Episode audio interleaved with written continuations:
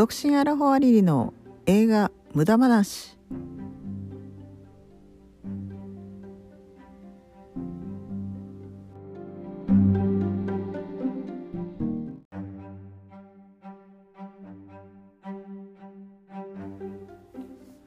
はい皆さんお久しぶりです。今回もお届けしていきます。独身アラフォアリリの映画無駄話エピソード11でございます。なんとですね前回の、えー、エピソード10から1ヶ月ものインターバルが空いてしまいまして、えー、本当にお久しぶりですということなんですけれども皆さん覚えていらっしゃいますでしょうか？今回ですね、えー、映画お話しさせていただく映画は、え、チタンという映画についてお話しさせていただきたいと思います。皆様よろしくお願いします。えまず簡単なあらすじなんですけれども幼少時に交通事故に遭い頭蓋骨にチタンプレートを埋め込まれたアレクシア。それ以来彼女は車に対して異常なほどの執着心を抱き危険な衝動に駆られるようになる。自身の犯した罪により行き場を失ったアレクシアは消防士バンさんと出会う。バンさんは10年前に息子が行方不明となり現在は一人孤独に暮らしていた、えー、その2人は奇妙な共同生活を始めるがというのが、えー、簡単なあらすじになっております。で、えーと、この監督がですね「老少女の目覚め」という映画で、えー、デビューを飾っておりましてフランスのジュリア・デュクルのという監督の、えー、長編第2作に本作は当たるんですけれども2021年第74回、えー、カンヌ国際映画祭で最高賞ですね、えー、パルムドール、えー、最高賞に輝いているんです。でその前作の「ロー」では、えー、カニバリズム、えー人えーにえー、人肉を食らう、えー、あれですねカニバリズムと性の目覚めを扱ってるということでちょっと私これがねあの見れてなくてチタン見た後で非常に見たいなと思ってるんですけれども、まあ、結構衝撃的な、えー、映画だったようで海外では上映の際に失神者が出たというふうに、えー、その当時結構話題になってたのを覚えてます。はいで、まあ、今回もそんな監督の第2作おまけに、えー、カンヌでパルムドールを取ったということでかなり、えー、衝撃的かつ、えー、問題作というふうに煽られてるなというのは、えー、思いましたね。ん、で、えー、結構ね痛かったりグロかったりする描写が、まあ、あるんですよ。まあ、結構というほどではないんですけれども多少のちょっと体制は必要なんですね。そんなにあの長い時間続くわけではないんですけれども私はまあ体制はある程度あるんでちょっとね、えー、その辺がきついという人には見れないかもしれないんですけれどもでもねあの今作の肝はそこではないでもっと深い、えー、意外とお話があったりするんで多少の体制がある人には是非見ていただきたい映画なんだなと思いました。はいとはいえ、すごいめちゃくちゃ奇怪な変態的映画ではあるんですけどね。はい。で、えー、監督についての、えー、簡単な、えーそうですね。あの生い立ちなんですけどまず母親が婦人科医で父親が皮膚科医ということでめちゃくちゃあの体にこうねあの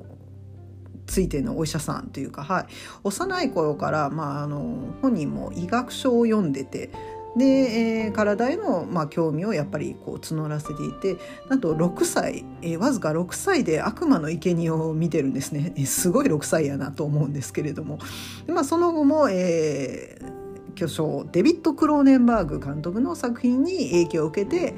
まあ、順調に育っていくというところなんですけれども、まあ、あのこの映画を見た後だとあやなるほどなっていうふうにそれは思いましたね。と言いますのも、えデビッド・クローネンバーグ監督というと「えクラッシュ」という映画があるんですけどこれがですね、えー、自動車事故に遭うことによって性的に興奮を覚える夫婦の物語の映画なんですけれどもなんちゅう映画やねんっていうあのそれの例だけ聞いたら思う方もいるかもしれないんですけども、まあ、私もね昔見たことがあってうん確かに衝撃的なあの映画ではあるんですけれども面白かったですね。あの非常にドラマとしてうん切ないところもあったりして是非あの見れる方は見ていただきたいなと思うんですけれども、うん、今作もですねその自動車に関連してるところではあるんですけど、まあ、あの自動車事故ではなく厳密に言うと、えー、チタンは自動車にこう性的な興奮を覚える女性が主人公なんですね。で、えー、頭にそのチタンプレートを埋め込まれるんですその自動車事故によって最初の。でそのチタンプレートっていうのが結構まあ生々しいこう頭というか耳の上あたりにこう埋め込まれるんですけどもただね見た目的にはその非常にパンキッシュな感じでかっこいいなっていうのがあのデザインもあのその本人のね、えー、雰囲気と相まって似合ってたんで面白いなと思ったんですけどね。はい、で、まあ、そのチタンプレートを埋め込まれることになるんですけれども、まあ、そこからですねそのアレクシアは、えー、大きくなってからその、えー、モーターショーですね。あのすいません。えっと車のああいうモーターショーの、え横にこう踊ってるダンサーの人がいると思うんですけどああいうところに行くと。あのダンサーとして生計を立ててるんですけどもまあどちらかというとその普通は見に来る人たちにこう見せつけるように踊るかと思うんですけども、まあ、主人公はその他のその人たちよりもその車に対してこうねあの愛撫する感じだったりとかこう車とこうねセックスするような感じを見せつけるところがあったりしてちょっとまああの面白いなと思うんですけどその辺の描写も。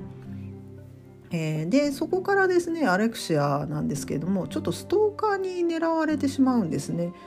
で、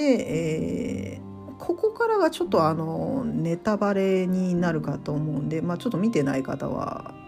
あれなんですけれどもあの衝動的な殺人を犯していってしまうんです男性も女性も構わずというところではあるんですけれどもでその辺りがですね最初の方はこの人間性があまり感じられない人物設定にされてるんだなっていうのが思いました。でちょっとその家族ともそんなにこうあまり愛情を注がれてないというか会話もすごい無味乾燥な感じでね。だからこういう風なこう人間性になってしまってるんだなっていうところは、えー、あるんですけれども。うーんそう。で、えー、すいません。ちょっとさっき話がちょっと飛んでしまったのかもしれないですけどその車に対してねその執着するという車に性的興奮を覚えるっていうところで結構おおって思う 方もいるかもしれないんですけどもこれはですね実際にこう考えてみるとそんな人いないじゃねえかっていうふうにファンタジーじゃねえかって思うかもしれないんですが実際にはねいるんですよね。というのもまああの身近に考えるとお人形さんドールと結婚する人っているじゃないですか。あんな感じでその無生物に対してその愛情を抱くっていう人はいないことは全然ないんですよ。海外でもねなんかちょっと調べてたらそのパリのエッフェル塔ってあるじゃないですか。あれと結婚した人もいるっていう女性もいる。っていうのをちょっと見て世の中にはいろんな人がいるなと思ったんですけども、はい、まあね人によってはちょっとあのドン引きしちゃうかもしれないんですけど私は割とあのあそういう人もいるだろうなっていうのが、うんあのまあ、そこは受け入れて、まあ、進めていったところではあるんですけども、まあ、なのでやっぱりその人間に対して全然興味はない。そんな主人公がで、えー、バンさんという男に出会ってから、えー、ちょっと変わっていくんですけどもねえー、肉体的にも精神的にもちょっと変容していくんです。でまあ肉体の変容に関してはちょっとネタバレになるんであの言わないんですけれども、えー、そのビバンさんという男なんですけれども、えーまあ、消防士なんですね。で消防士っていうとやっぱりちょっとこうムキムキな感じの、えー、集団消防士のねあの他のそういう、え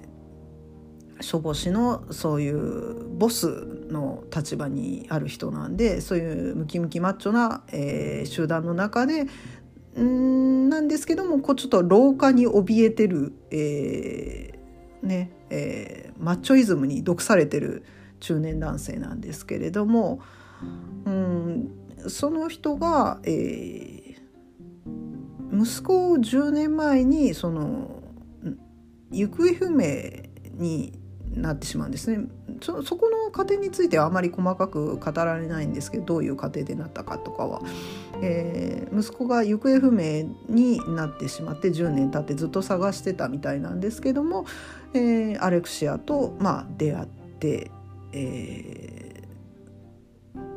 ー、アレクシアがですねその息子として、えー、振る舞うんですよ。ただまあねツッコミどころはここ満載なんです あの見見た目をこう、まあ、変えていったりはするんですけどもアレクシアが、まあ、そこはね、まあ、見えなくはないっていう部分はあるんですけれどもそれ以外の部分でこういやそこさらっと流すなやみたいなあの今今ちょっとここおかしくなかったか？描写として。そこはわかるやろみたいなあのツッコミどころはねあのちょくちょくあるんですけども。ただ監督の意図としてあの細かいところはそれは気にしないっていう感じなんだなと思いました。うん、あの監督のやっぱりこれは伝えたいことっていうのはもうそのジェンダーや生物を超越した何ですかね。孤独な2人の愛の物語という至ってシンプルなこれがねあのものだと思うんですよ私は思いました。はい、で、えー、そのやっぱり入り口がそういう車に対して性愛を性的興奮を覚えるその愛情を抱く。で人間には興味ないっていうで殺人も犯していくっていう あのかなりトリッキーな、ね、入り口ではあるんですけれどもそこから非常にこうドラマチックになっていくところがそんな風に、えー、展開していくんだっていう驚きもあってこれはなかなかねあの見ない映画だなと思いました。はい、でその女流監督っていう風に彼女はその言われるのは嫌みたいなんですね、えー、ジュリア・デュクルの監督は。というのはまあ、えー、アレクシアのたどる道っていうのが、まあ、女性ならではではあるんですけれども最終的にねその性ジェンダーから解放されてるんじゃないかなっていうのが。私は感じました。うん、でその最初の方に申し上げたあのクラッシュですねデビッド・クローネンバーグのこのそちらの映画の方はどちらかというとそのフェティシズムに割と執着してる部分が、うん、あのあってでちょっと悲しい喪失感喪失感を覚えるようなまああの全体的にね、えー、映画だとだったんですけれどもこの「チサン」という映画に関してはよりその現代的にそのジェンダーをね超越して、えー、消化してるできてるんじゃないかなっていうところがあのすごいこう現代ならではのはい。まあ、でこの監督ならではなんだろうなっていうところがあってそこがちょっとねあの自動車に興奮まああちらはその自動車クラッシュは自動車事故ですけれどもという共通点がありながらもよりあの今ならではというかはい。うん、の映画になってるんじゃないかなっていうのは非常に思いましたね。はい、でね鑑賞後にはねこれ見た人は分かると思うんですけど謎の爽快感がねあるんですよ。そんあらすじだけ聞いたら爽快感みたいな感じにはなると思うんですけどいや、ね、その非常にこう愛についての物語なのでテンションがねこう音楽も結構ドラマチックっていうところもあって何か自分もこう新たなものを生み出したかのようなそういう感覚になるんです。それがまあちょっと人を選ぶね映画かなとは思うんですけれどもそのポルノ的側面だけで見るにはもったいないというかまあそれだけではない本質がもっとあの意外とね深いところにあったなっていう思うのでいろんな方に是非見ていただきたい映画だなと思いました。はい、でまあ、えー、そうですね付け足すとしたら人工呼吸のシーンがあるんですけれどもそこはあの非常に笑いました。あのこれ見た人でないとわからないと思うんですけどね。ちょっとした笑いがねあの間に挟まることがあってこれ笑っていいやつだよなっていう感じではあるんですけれども。是非見ていただきたいと思いますね。おすすめでございました。はい。というわけでお届けしてきました独身アラフォアリリの映画無駄話エピソード11チタンについて、えー、語らせていただきました。皆さんいかがでしたでしょうか？ではまた是非、えー、次回の配信でもお会いしましょう。ありがとうございました。